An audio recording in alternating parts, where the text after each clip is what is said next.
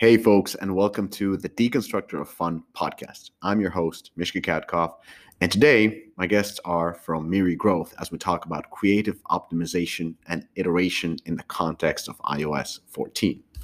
Now, Miri Growth promotes mobile apps on Facebook, Instagram, TikTok, and Snapchat, and they achieve scale through creative testing. In other words, creative optimization, concept iteration, and campaign management is the cornerstone of Miri's business as they offer these services to some of the top game developers and publishers around the world. Now, I wanted to have the folks from Miri Growth on because there's been lots of doom and gloom about creative testing on iOS. In fact, Brian Bowman, CEO of Consumer Acquisition, recently stated that, I'm going to quote, creative testing on iOS is dead. Don't waste your time on it. So, is Brian right? Well, I guess you have to listen to this podcast and determine that for yourself. But before we get to the podcast, just a quick shout out to our amazing supporters of this podcast Facebook Gaming, AppsFlyer, ironSource, and Beamable. This episode is brought to you by Facebook Gaming. Facebook Gaming is building the world's gaming community by helping game makers, developers, and publishers to build, grow, and monetize their games. They do, do this by providing research based insights, in depth case studies, as well as wide variety of educational materials. A recent example of this is Games Marketing Insights for 2021, a report that has just been released and is available to download for free right now. Of course, Facebook Gaming also helps developers and publishers of all sizes to deploy powerful UA and monetization strategies through a range of innovative solutions designed for games marketers in every corner of the industry. Go to fb.gg forward slash DOF for in depth educational materials, including playbooks, webinars, blogs, and reports, as well as great video content. We pretty much use just about every single product that uh, ironSource offers. We're, we're, completely integrated with the platform. Of course, the mediation products, all ad ad products, and a company that can assist us in doing UA and monetization and all the uh, additional products that come along with it. It takes a lot of uh, headache away from us. It Takes a lot of the hard, busy work off of our hands. Having a kind of an all-in-one platform. You just heard Andrew Stone. He's the CEO at Random Logic Games, who use ironSource's platform to grow their games in the smartest way possible. If you want to grow like Random Logic, you can get the SDK on ironSource's website. That's ironsrc.com.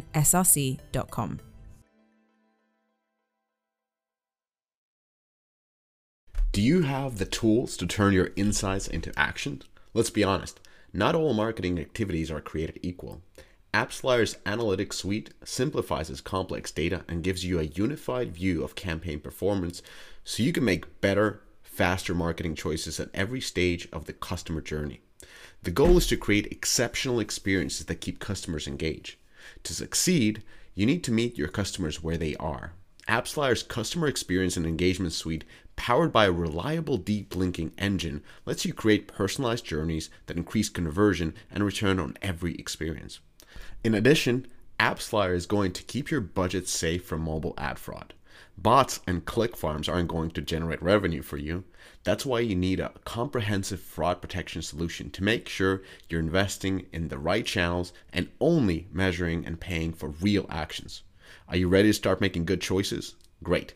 Go to appsflyer.com and get yourself an attribution partner you deserve.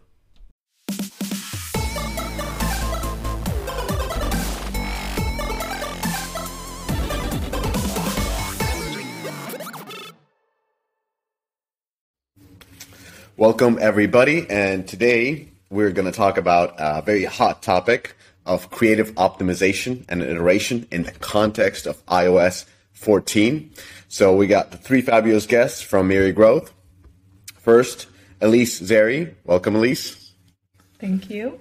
We got Adam Turovsky. Welcome, Adam. Hi, thanks a lot for having us. And of course, Zach Vandriel. Welcome, Zach. Hi, thank you very much. So let's start off with you guys introducing yourself, starting with Elise, and then following of what is Miri Growth and who are some of the clients you're working with. Cool. Well, thank you so much. So my name is Elise. I'm a senior performance marketing manager at Miri Growth. I have a background in data analysis and I kind of landed into performance marketing about three years ago when I joined Miri. And within my role, I specialize into creative, creative testing. So really happy to be talking about it today. And hi, uh, my name is Adam. I'm one of the co-founders of Miri. We've been working on Miri with Zach for the past uh, four years. Prior to that, we used to work together at Peak. And I've been working in mobile marketing, as it was then called, for the past nine years. The other co-founder of Miri, as Adam just mentioned, and within Miri, definitely specializing within more of the casual mid-core games as well, as well as a lot of the operations. So really excited to talk about the impact of creative and following a lot and being the impact of actually iOS 14.5 specifically. Awesome. So Miri Growth has been operating for four years. Uh, what is what's the? Can you please describe the company? Like, what are you guys doing, and who are some of your clients? Sure. So we're a performance marketing agency and also a creative agency. As we promote mobile apps and games on paid social, and we do two things. Either we run their campaigns on uh, platforms such as Facebook, uh, Snapchat, TikTok, or Google, or we also produce their creatives. And really, creative production and creative testing is at the core of what. So every week we want to test uh, roughly five ads for all the clients uh, that we work with, and the goal uh, is to find the new uh, best performing creative. And for those of for those of uh, us who don't know, uh, so basically we do this because we want to find an ad that will sustain the current performance and scale on these channels, or ideally help us improve the performance and potentially even even a scale on, on on all these channels. So uh, yeah, we're currently working with the likes of Two Dots, Jam City, Social Point, Network, Paired, or Looney as well. It's pretty big clients because the way you describe it is like you're a one-stop shop uh, to outsource your marketability and, and, not marketability to outsource your uh, user acquisition. Is that you know correct way to to describe it? Yeah, I mean we want to see ourselves as an extension of internal mm-hmm. teams.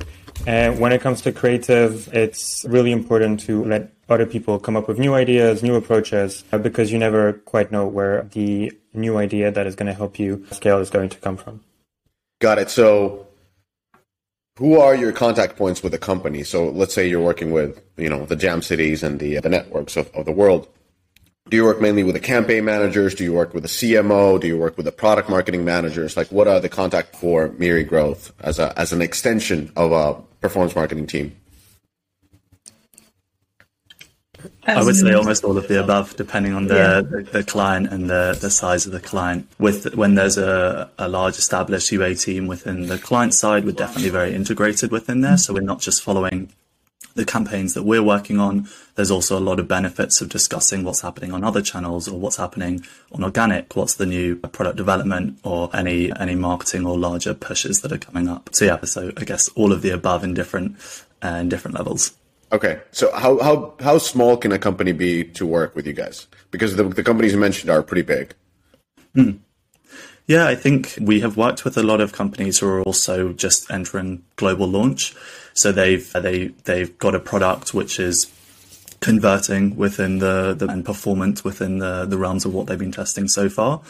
And then it's our challenge to come in and scale that out and find which channels are going to be the right fit where we're going to help them grow. But as well, we've also then worked with the larger companies with games mm. that have been established and running UA for five plus years. And they're going, I mean, we've got a great internal team. We want to try and diversify what we're doing. Let's see if a different perspective is going to help us uh, unlock even further growth. Oh, that, okay, that makes sense. So sometimes you kind of exhaust your resources, or the main resources are moved towards the uh, the main games that are uh, being scaled up. So you still want to see if you can push with a little bit of a different method. Uh, final question about Miri Growth. What's the business? Yeah, so we're working uh, with two uh, different business models. Uh, the first one is basically percentage of ad spend on the money that we spend when we run the UA, or we also have monthly uh, retainers when it comes to just the creative production uh, and the creative testing. Got it. Okay, so scale. So based on a scale. All right. Yeah. Or volume. Perfect. Well, now that everybody understands what Miri does, how you guys do it, who you work with, and what's your business model, we can jump in and talk about what's going on in the market at the moment. With the latest reports, App Annie is saying that the growth, that the whole industry is on a growth track, despite the comparison to the booming 2020 and the whole IDFA slash privacy debacle. Yet at the same time, Zynga imported, eh, reported in its last earnings that IDFA was having big effects on business performance and it warned second half bookings could be down by 100 million. Of course, Zynga's bookings are pretty sizable, but this is still a big chunk. And then famously, Brian Bowman, who's uh, who's been on multiple different channels talking about IDFA. Uh, he's the CEO of Consumer Acquisition. He also said that IDFA has hurt iOS revenues by 15 to 20% and even more. So let's jump into the conversation topics. What are the sort of a real world impacts since you guys are focusing quite heavily on iOS in addition to TikTok and stuff? So what are the real impacts? Who are the winners and who are the c- companies that are most challenged? Well, yeah, I think on our side, we've been actually maybe fairly lucky to not exactly experience such a drop. I mean, for some clients, like the short answer is some clients have lost on, on scale a little bit and we, we had to scale down and some others did manage to actually make the most of it. And I think for us, the net impact has been flat or actually slightly positive. And it does seem that when we take a closer look at who people who have won are, it's quite often companies that are a bit bigger or companies that are a bit prepared, bigger companies having maybe uh, better means to be better prepared for these changes. We've seen also probably more casual titles, yeah, working uh, a little bit better at the moment, or also apps that have slightly more predictable revenues, by which I mean subscription apps. But maybe Zach and Elise can, can also give you some more uh, specific examples. Yeah, I think from my side, I agree with Adam on the like the theory of who would be the most impacted was going to be uh, on those two sides of the scale. So on top of what Adam mentioned of like the predictability of revenues being a positive versus then those apps which are more whale based uh, or even in-app ad revenue driven being more challenged in this situation. From what I've seen across the the range of clients I've been overseeing is that really the main differentiators, those who have been more prepared and more confident in their measurement, which is obviously hard to say, but like it's, it's, it's subjective to measure the confidence as well. But that's definitely been the, the, the largest variable of those who were most prepared at the beginning and who were saying, let's go with this, let's run with this, and this will be reviewed in this period of time, that they were able to make the most of that situation where other advertisers were more hesitant, were not sure, so there was less competition within the market as a result of that, then and more recently, as iOS 14.5 has been around for, for a few months now, we are seeing that the competition is is more volatile and there's more things to react to. But I think those clients that we've been working with at scale within SKAN, measured, uh, and reported campaigns, we have that advantage of note of having been running these types of campaigns for a longer period of time compared to others where we're still may, there may be slightly less confident. Elise, do you have something to to, to add with, with the clients you're working with?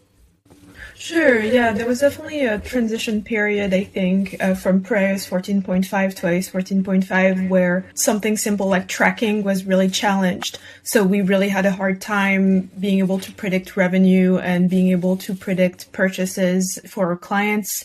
But I think it's recovered now and we're seeing performance kind of evening out across the board. And I think, as Zach said, clients that took all the data they had from iOS 14.5 and built models where they were able to take some short-term KPIs and create prediction for longer-term KPIs we don't have access to anymore with iOS 14.5. We're able to smooth that transition because if they know what's happening in the first 48 hours and they're confident enough to know that if they have enough revenue within that period of time, then it means that later they will have the expected revenue. I think they can be more confident into keeping a high scale. So yeah, I'm thinking I'm seeing things evening out from from my clients and my perspective. Got it. So preparation has been the key, and and if yeah. if they really focus on the post back events early on, they've been able to sustain sustain their marketing efforts. Now, when we're just like you, you mentioned a couple of things, and I have a few more things to to ask. So, what has happened with the budgets? Uh, have the companies decreased their budgets on, from iOS and kind of moved to other platforms, or have they, you know, pretty much remained the same? And what has happened really with the with the CPMS and the CPIs during during this time? I can jump in if you yeah and so i think at the beginning i mean i guess there's kind of been mm. a, a, transition period as we kind of be mentioning so at the beginning there was less confidence less scale within ios more within android which also mm-hmm. led issues on the android side with the high like uh, all advertisers are doing that so there was much more competition there but as soon as we started to scale up ios 14.5 uh, campaigns i think with a few clients there was definitely some some really strong quick growth across multiple channels. So not even just the channels that they were strongest on. There were, there were also opportunities on ones where they maybe been testing or had lower scale pre iOS 14.5. And that's come as a result of, from what I've seen at least, initial periods of really low CPM, CPIs. Mm-hmm. That also came with, I think, lower optimization from the from the different channels we're working on in terms of the algorithms and finding those paying users. So there was that period where across not every channel that we work on, so yeah, not every channel that we worked on had app event optimization, for example. Uh, so obviously as a result of that we're going to see lower cpms and cpis with mobile app install optimization but those sort of optimization events still seemed to work quite well, which was quite surprising. And I think now in more recent days, uh, from my perspective at least, budgets have, have definitely returned or increased compared to where they were around February, March period. But CPMs and uh, CPMs in general have been moving quite a lot from what I've been seeing in the past uh, month or two. And so I can, my assumption then is that the same sort of things happening across a lot of advertisers at the same time. So CPMs moving back and forth, not like towards one direction? Yeah, I, I mean, I would say generally the feeling is that they're increasing, but they can swing quite a lot, which mm-hmm. uh, is probably channel specific. Uh, and also it's app specific. We're not seeing exactly the same CPM swings across every app at the same sort of period. But my, yeah, my understanding or my hypothesis around this, there's a lot going on on the channel side in terms of their optimization algorithms, which is leading to these larger swings in shorter periods of time. Got it. Okay, makes sense. So you mentioned also that that games with in-app ad monetization, or at least heavy or primary in-app ad monetization, are challenged. How come? Because those are very casual and very broad of a very broad appeal. How come they are suffering during this time?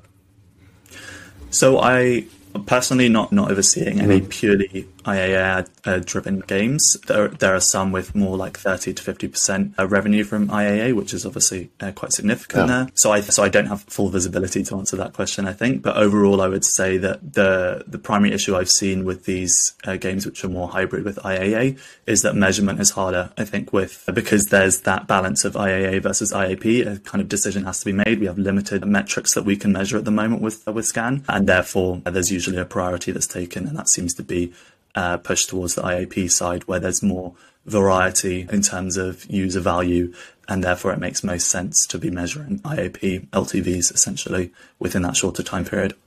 Okay, got it. So from the campaign perspective, it's much easier to put the uh, the post back events around IAP versus ad monetization, and through that, the the games w- with hybrid monetization or heavy in-app ad monetization are a bit suffering. But at the same time, the, my question regarding the CPMS were actually going into the ad monetization part because I was asking what happened to the CPM because if CPMs are going up, then that actually is good for in-app ad monetized games. And to my understanding, the CPMs have been increasing quite heavily on the Android side as a lot of publishers have, have moved their more significant mm-hmm. portion of their budgets there. So am I correct with this with this hypothesis? So I mean, there's been some budgets that have moved to iOS. I also think that the decrease in iOS is also related to the fact that people were a bit cautious. So it's not that, that only that they saw performance drop, they just took a step back, waited a little bit, and maybe now is the time uh, for them to come back. Uh, so maybe also there's a for in-app ads, yeah, or ad monetized apps there in maybe uh, short to mid-term. And yeah, but it, but it's hard to say. I, I I think at this stage if if they can really bounce back. What we've seen also is a general market trend from, let's say, hyper casual developers working mm-hmm. on casual games with a more hybrid model to try to, yeah, like defend themselves against uh, these changes and also make the most of in-app ads. Got it. Okay. Well, that's yeah, that's that's exactly what what I, we were kind of hypothesizing. All right, let's jump in into creative testing on iOS 14. So Brian Bowman, the uh, the CEO of Consumer Acquisition, famously said in one of the last podcasts that he did with, with game makers. He said, I'm going to quote, creative testing on iOS is dead. Don't waste your time on it. So that's it. And that basically leads to the 48 hours to determine the viability of the user. And because of that, the creative, the creative testing is too difficult. So what's the impact of creative optimization as a whole? I kind of want to, yeah, I want to jump in because I have this yeah. one. We're, we're, working with this one uh, company that only has an iOS uh, mm-hmm. app. So basically, well, basically the assumption is with iOS 14 that you'll just test creative on Android. Uh, but sometimes it's impossible when people don't have an Android app. And so we've been running, we've been really trying uh, a lot of different things and a lot of different ways to find the best framework possible. So until now, and what we do on Android is a split test. So we and we run these tests on Facebook. Uh, so we have five ad sets for the new ads that we have, and one ad per ad set. We run a split test, so all the audiences are siloed. We have an extra ad set for the control ad, and we want to see which ads IPMs or CPIs will be better than the. Current. Now again, this is impossible with iOS 14.5, uh, and we've been trying a lot of different things. What we've had, the issue we've had at the at the beginning is that even with the, these split tests, the results that we had were not really transferable to this client's business as usual campaigns, and they would run a lot of AAA on Facebook with app event optimization. So we tried different things. Now I mean, long story short, what we're now doing is AAA campaigns with mobile app installs on iOS 14.5. Well, iOS 14 campaigns. It's indeed very, very hard to read the results. We're looking at a mix of spend, click-through rate, CPIs, but we know that the CPIs are not the real CPIs. However, the results that we find or the ads that we find are successful when we launch them in, or when a client launches them in their uh, live campaigns, they seem to pick up spend. So this seems to be working fairly well.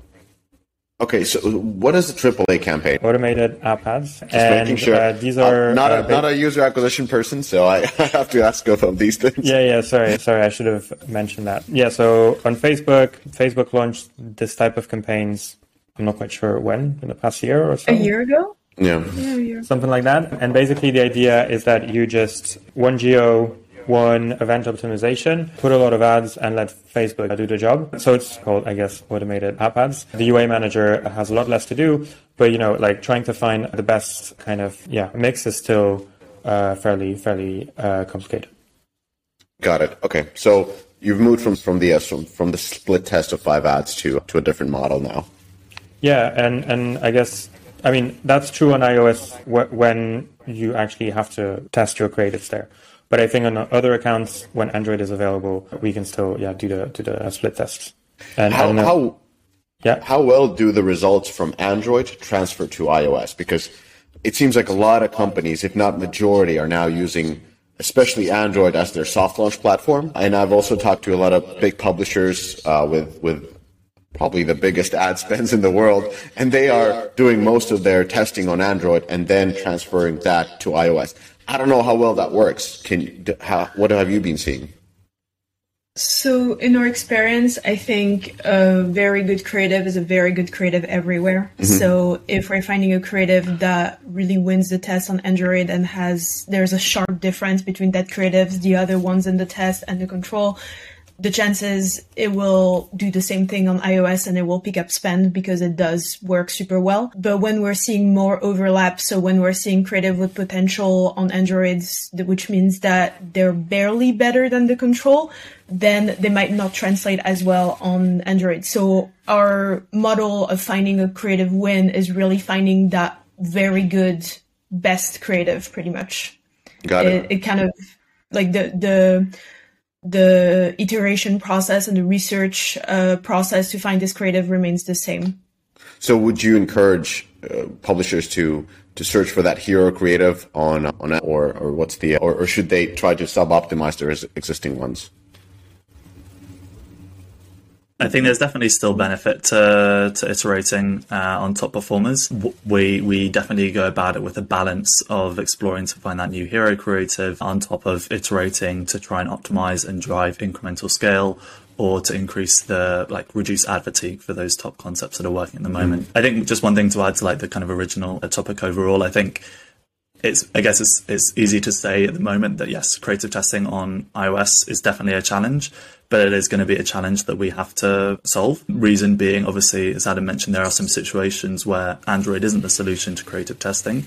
but also the chances are that in the near or in the future, I expect that Android will also follow follow suit with iOS with uh, a different approach, but resulting in a similar problem that we've uh, we've had to had to face with iOS 14.5 on Android devices. So I think it's a it's a challenge at the moment. I don't think I think we found some solutions, but finding that perfect solution which we uh, know can scale across different situations, the different accounts, and work out the nuances between what, how to test creative in different situations is going to be, it still remains a challenge, but a challenge that we're going to have to solve. And a lot of advertisers will, will also have to uh, solve as well.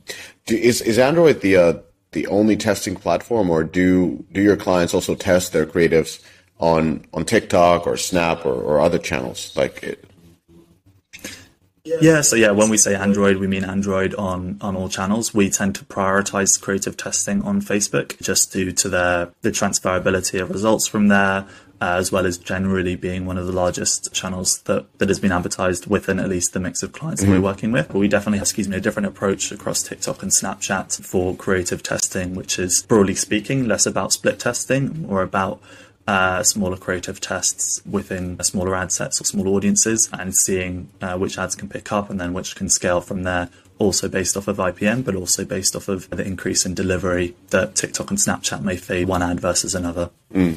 And and and what policy updates has Facebook implemented, and what has been sort of the effect of those during this, well, during this past year?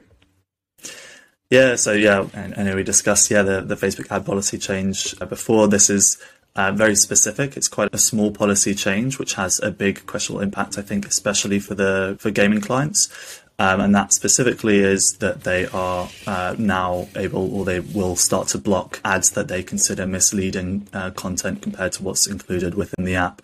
And we know there are a lot of very big advertisers who rely very heavily uh, on ads which deemed to be misleading. There's also been cases where they've then turned those misleading ads into, like, they've added them into the game and added them as uh, part of the content. But this is the first sort of stance that Facebook has taken to to show that they're going to start to crack down on these these types of ads. At the moment, it's like a gradual rollout. So, and it's also very subjective because they're Facebook are being very unclear with what they would may consider misleading. Because obviously, like a cinematic trailer or a CGI ad isn't showing gameplay content, but is it? But it would obviously, or I think everyone would agree that that's not misleading content. So I think it will be an interesting time for for some of those larger developers who rely on those ads. Let's take a little break and talk about how to boost your live ops. Now, we all know that you need great people and fantastic tools to get the most out of your live games. And I'm sure you got the people part covered. But how fantastic your, tr- your tools truly are. Well, listen, if your game is made with Unity, you need to check out Beamable. Beamable is like an operating system for live games built in Unity. Beamable simplifies everything from updating your game to selling all those cool in game items with special offers. And when it comes to live events and competitive features like leaderboards, Beamable got you covered. And Beamable is not only for your product folks, with visual prefabs for Unity and the ability to keep all to keep all your server code in C sharp means life is simpler for your programmers and most importantly, you'll get to the market faster. If much lower cost of development and efficiency of operations is your jam, then Beamable is your toast. Go to beamable.com because Deconstructor of Fun told you so a lot. All right, so let's talk about creative production a little bit because, Elise as you said, a good creative is a good creative no matter what the platform is. So, how do you make a good creative? How do we make a good creative? I how, think, how does anybody uh, make a uh, good creative? Not like um, how do we? I think it's there's a lot of different ways we can go about it. It's a mix of understanding what the current trends are, how users will respond to those trends, how we adapt an execution or elements we're seeing to our clients and to the games we're advertising. For example, lately we've been seeing I mean, lately, in the last year or two, we've been seeing advertisers using influencer marketing quite a lot or actors that play as influencers to advertise the game. So it's definitely something we want to explore and we want to see if we can adapt to, to our titles. I think creative testing is so important to us because we definitely want to see if those new approaches beat the current top performer.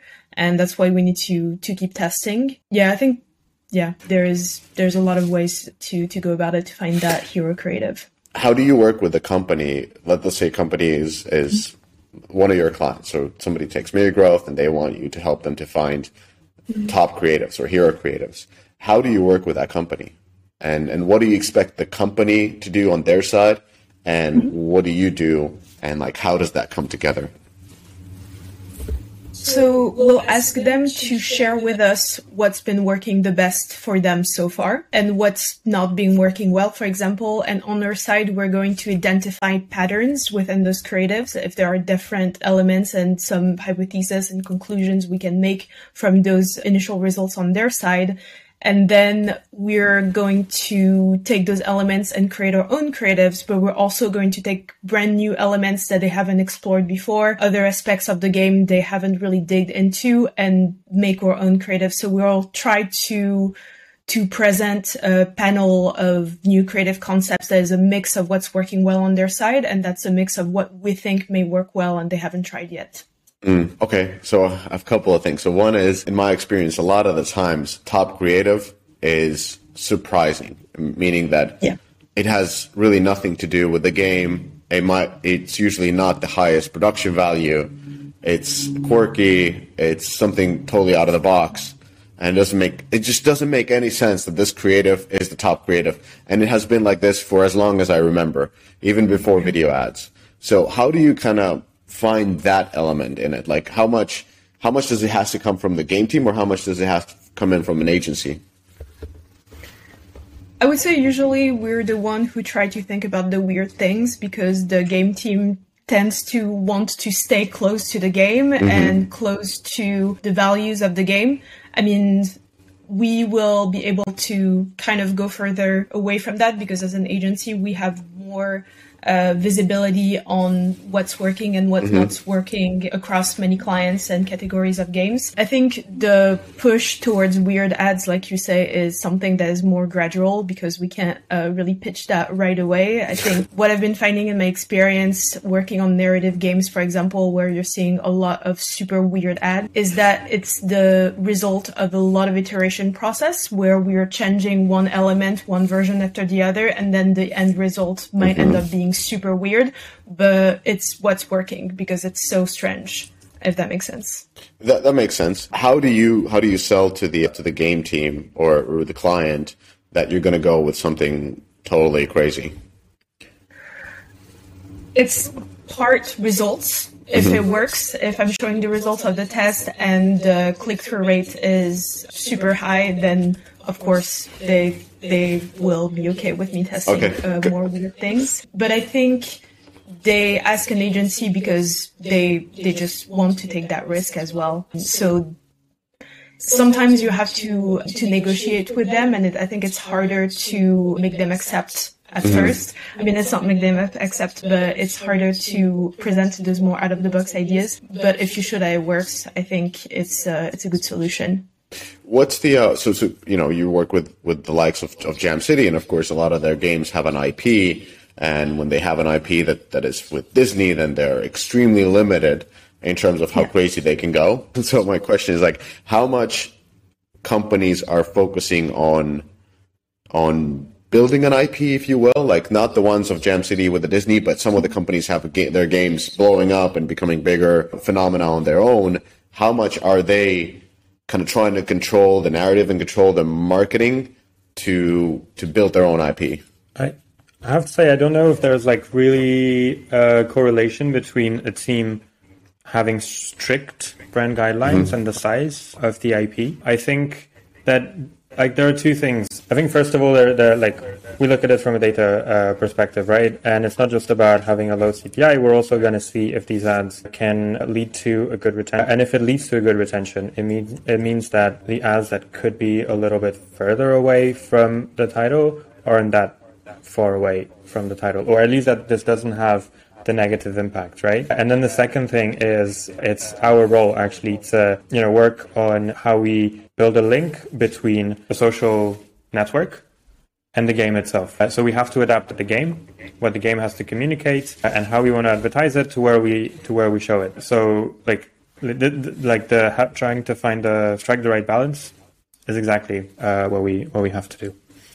Mm. I've also talked a lot to to different CMOs and run my own campaigns, different type of marketability campaigns, and and what I found interesting was the audience studies and audience understanding.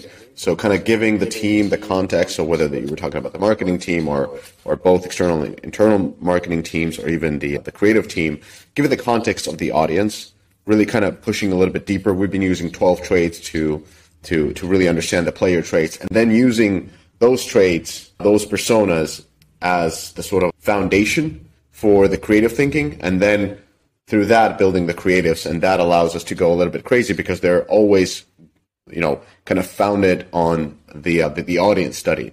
So question is how much do companies use audience studies? And is this is this kind of increasing now that there's less data coming in from from the performance marketing platforms? I just i just want to say one thing. So basically yeah, it is great when you know who your core audience is because that helps kind of shape, you know, your thinking around creative. However, if you define like 12 different audiences that you want to target, it's going to become super difficult. And as Elise said, like if something works, it works everywhere. So trying to find the right ad for the 12 different audiences, personas that you have is extremely difficult. And we are much more of the opinion that you should be looking for the hit creative across the board but obviously understanding who your mm. core audience is is very important in order to achieve that interesting. So this uh, that that might be the approach for the casual games. Of course I've, i have less experience with those but at least with with more of a core games it's more like understanding the multiple different audiences but then focusing on only one or two of them that is a primary and secondary.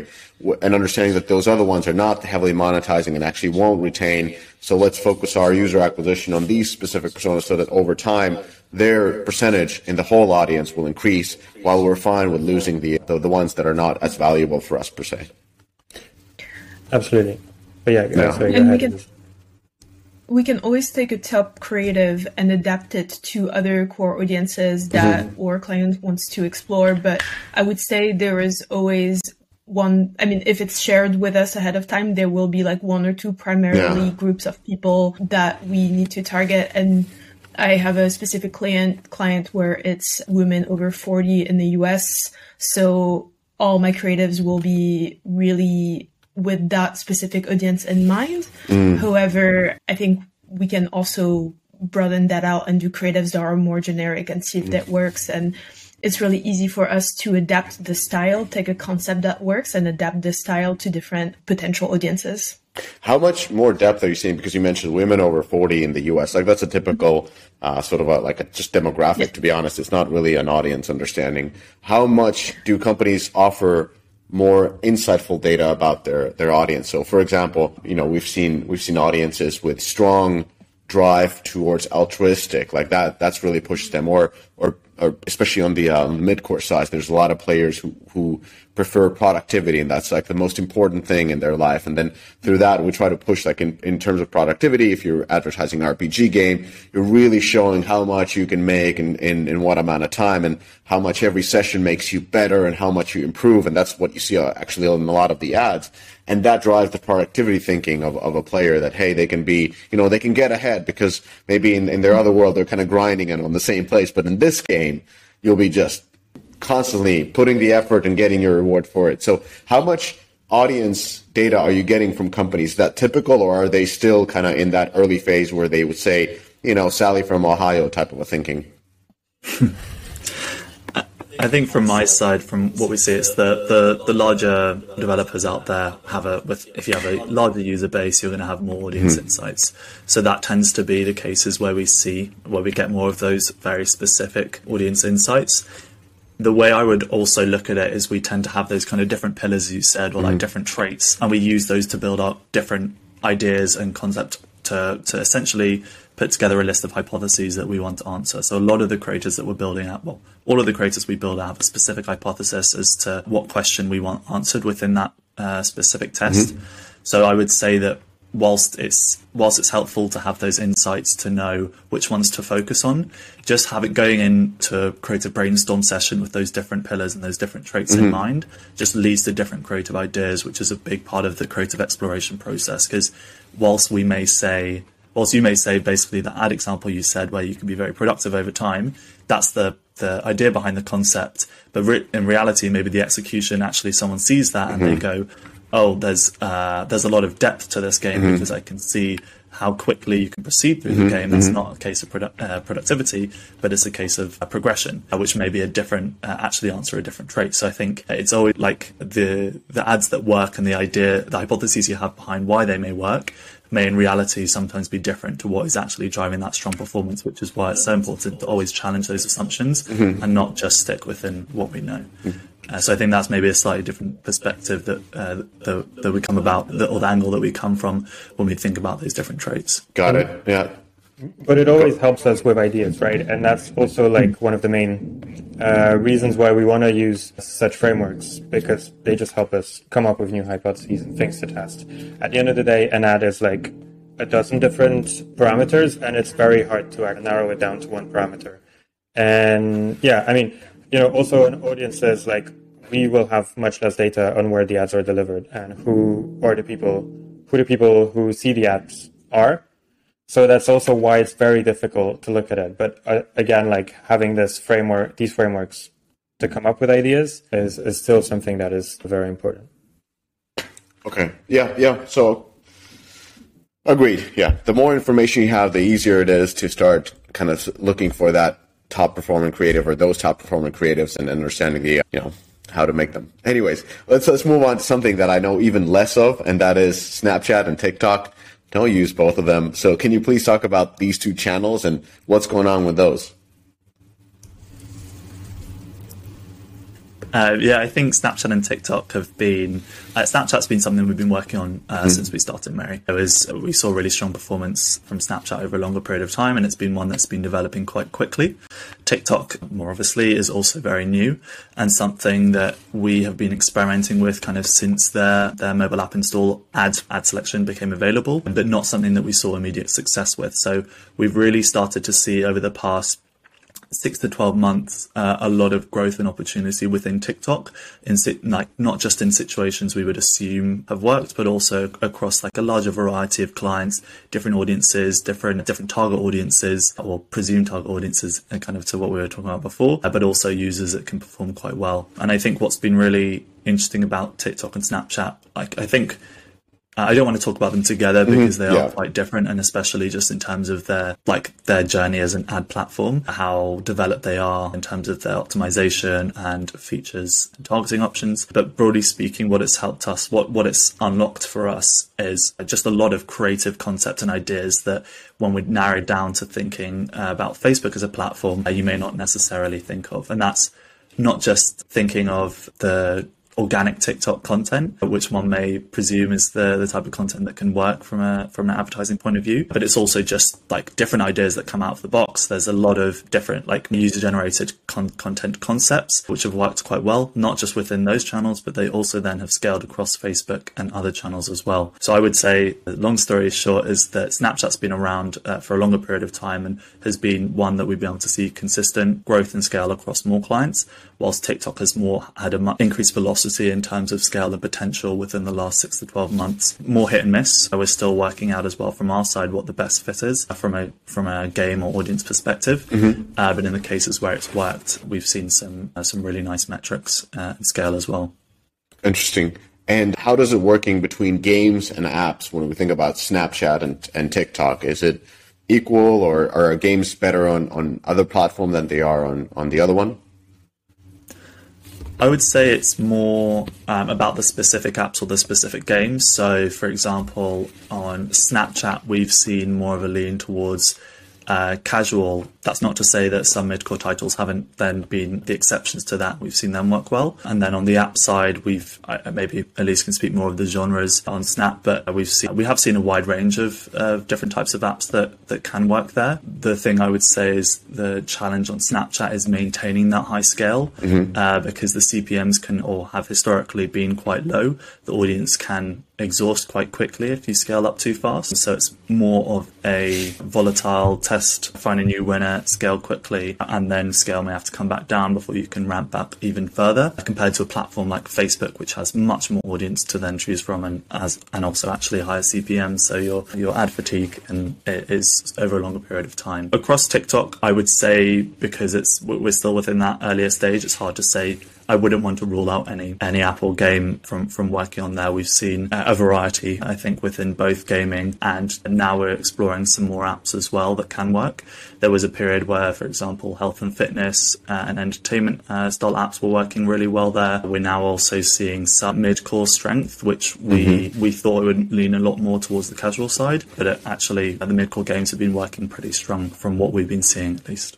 Mm what are, what are the sort of demographics when we compare TikTok and and Snap and, and let's say Facebook? And with Facebook, you probably mean both Instagram and and the uh, Canvas. Yes, I mean Facebook, I guess, has a wider range of, of audiences with that in mind. We tend to see with Snapchat, it's not, uh, I mean, with TikTok, the presumption then is that the largest audience size is a lot younger. But I think there is actually a core of kind of that, uh, that 25 plus, which exists there uh, and can be performant as well within a range of games. And within Snapchat, it tends to be that 25 to 34 audience, which can work the most in terms of, of performance specifically. Obviously, there can be lower scale, uh, higher scale or higher install volumes with other audiences, but within the, the, the titles that we're working with, that 25 to 34 seems to be the best fit. Whereas, yes, Facebook, as Elise was saying, that 40 plus audience is still very strong there, which we may not be able to find on other, on other platforms. But we are still able to find performance even for those titles which have that older demographic across some of the other channels. Mm. So, so if you're working with, say, a casual games, you would, you might, you know, go for all three because it seems like you know they're they're pretty wide. But if a more a mid core game, you would, you would kind of go lightly on on the TikTok and Snapchat, but more focused on Facebook. Yes, I mean, I think we would definitely we see higher scale overall on Facebook, mm-hmm. so that one's uh, more of a must. And then the balance between Snapchat and TikTok is is more experimental. I would say more recently, I would suggest exploring TikTok, depending on the, the specific the specific app. While Snapchat, we have been seeing, yeah, we, we've seen more higher scale or higher velocity increases of scale on TikTok compared to Snapchat in the past six months. But that is that is just what we're seeing. So yeah. I don't know if that's that's also a very broad sweeping statement. I would. are, are the are the same type of creatives that are say performing on Instagram or performing on Facebook? Are they also performing on Snapchat and and and TikTok, or doesn't a different channel need a very different type of creative? I wouldn't say they need a very different type of creatives. We're definitely seeing the top one being the top one across the board. I think same thing we're seeing between iOS and Android. However, from my perspective, working a lot on Snapchat compared to Facebook on Snapchat, you're able to find good creatives that do gain some spend and convert well. They're not the best, but you're seeing more differences across different campaigns and ad sets in terms of what's working. Whereas on Facebook, it's more uniform. There will be one top creative mm-hmm. and a few good ones. And then on Snapchat, um, you can find depending on your scale, but you can find over a dozen good ones that keep spending, don't fatigue, and it provides us more routes for iterations and for getting different ideas from multiple angles instead of really focusing on one creative, uh, mm-hmm. uh, one top creative to iterate on.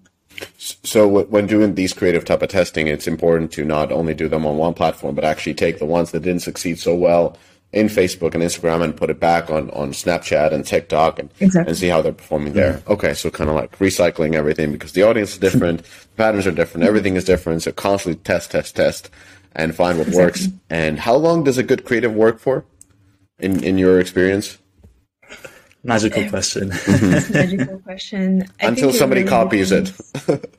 oh, everybody, everybody will come in. It really depends on the title and on the genre you're working on. But mm-hmm. one way we found to kind of sustain the success of a top creatives will be iterating on it, constantly launching iterations. So before we could see a up and down of a few months and by iterating and constantly launching those iterations, I've seen success for six months to a year of a top creative. Nice. Well, that's that's pretty a long of, time. Yeah, so that'll be the success of like that general concept. Where Yeah. I think one of the things we were discussing with Elise before is that that story of that first, the first execution of that concept, and then that ad that may work in six to twelve months mm-hmm. may be quite different by the end. But it's been that Yeah. gradual process which has kept it alive throughout. Well, perfect. I think I, I bombarded with you all kind of questions. What did I miss? What did we not talk about that, that should be important for game companies to think about? I mean. I think one, one thing we we like. I know we challenged creative testing a lot and creative testing how it's done. Like that doesn't mean that creative doesn't matter anymore, and quite the opposite. So creative is really, really, and we think even more so. Even if it may take us uh, a bit different ways to figure out what works, creative like remains remains the key to to, to what we're doing. And yeah, I, I, I don't think that this is going to change uh, anytime soon.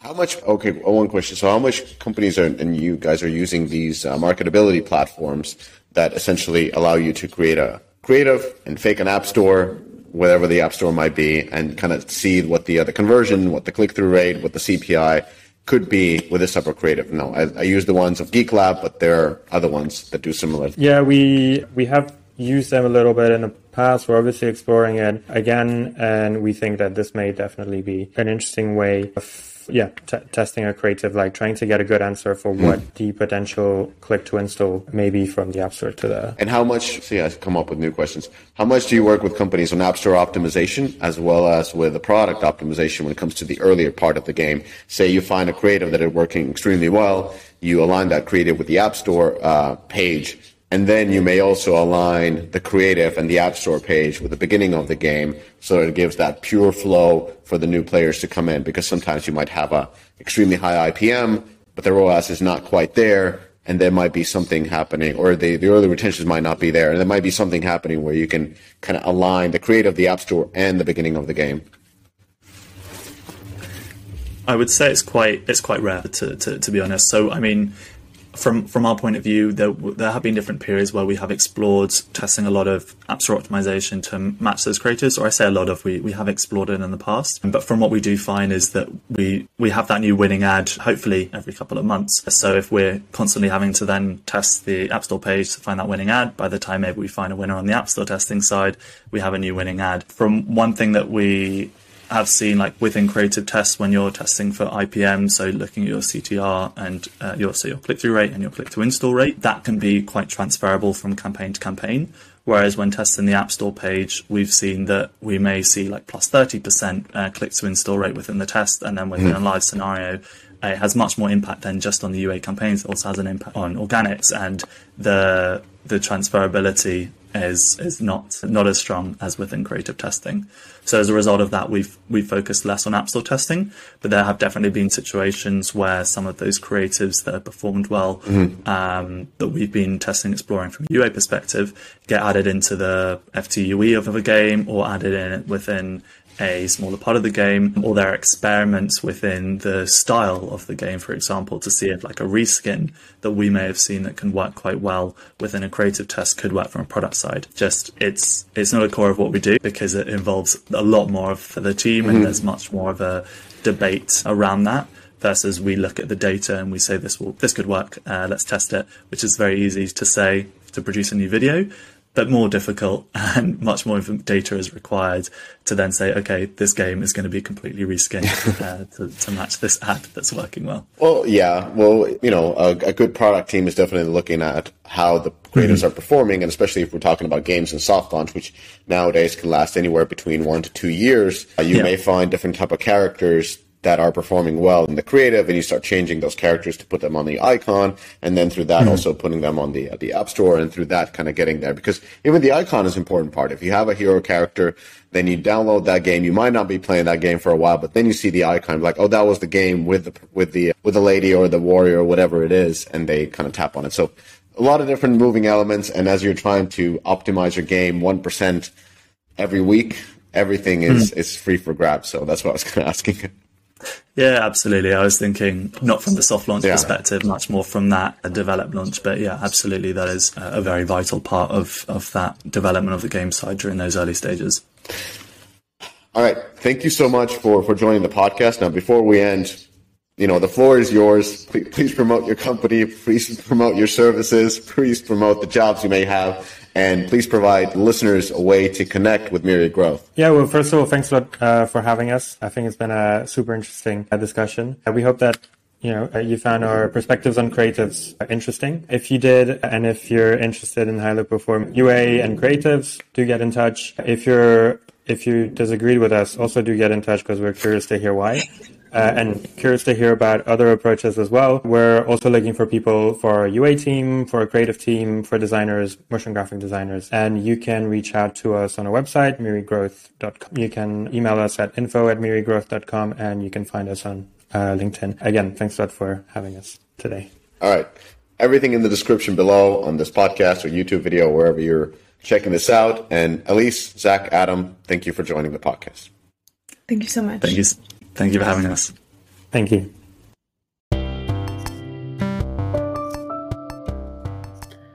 Thank you for listening to the whole episode. If you like this podcast, please do leave a comment and share the episode. If you want to access the Deconstructor of Fun community with hundreds of senior games folk, go to our website and apply to the Slack group. And if you want to get notified of all the new content we have coming out every week, do subscribe to the weekly Deconstructor of Fun newsletter. Finally, do remember, we love you guys and we appreciate you guys. Catch you next time.